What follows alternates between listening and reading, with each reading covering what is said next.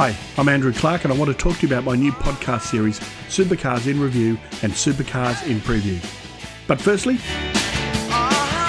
let me tell you a little bit more about myself and the crew involved in this series. I've been involved in covering motorsport from the very first words I ever generated for work. I've been to the Bathurst 1000 more than 30 times and have written eight books on the race. I've been writing for magazines like Supercars Extra and contributing to various radio shows and programs for more than three decades.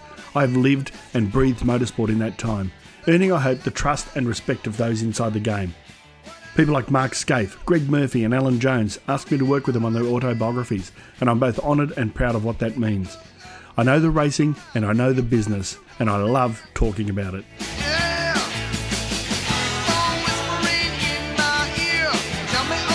The guys involved with me on this project are also behind the Motorsport 360 app, and they've lived a lot of this journey with me.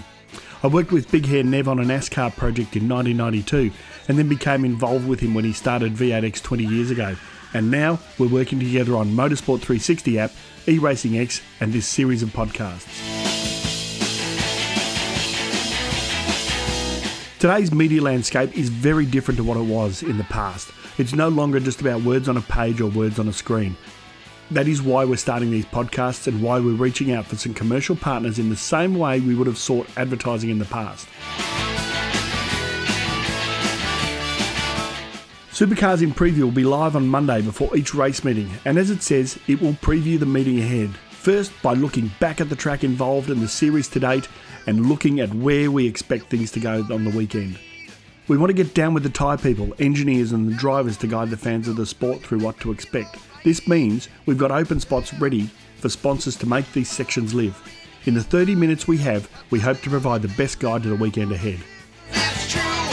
Then, after the weekend, we'll do supercars in review and tell you what happened and why, or at least why we think it happened that way.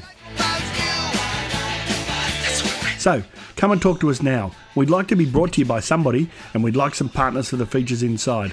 And the best part, we'll give you plenty of advertising when we go to hit Facebook, Instagram, and other social media.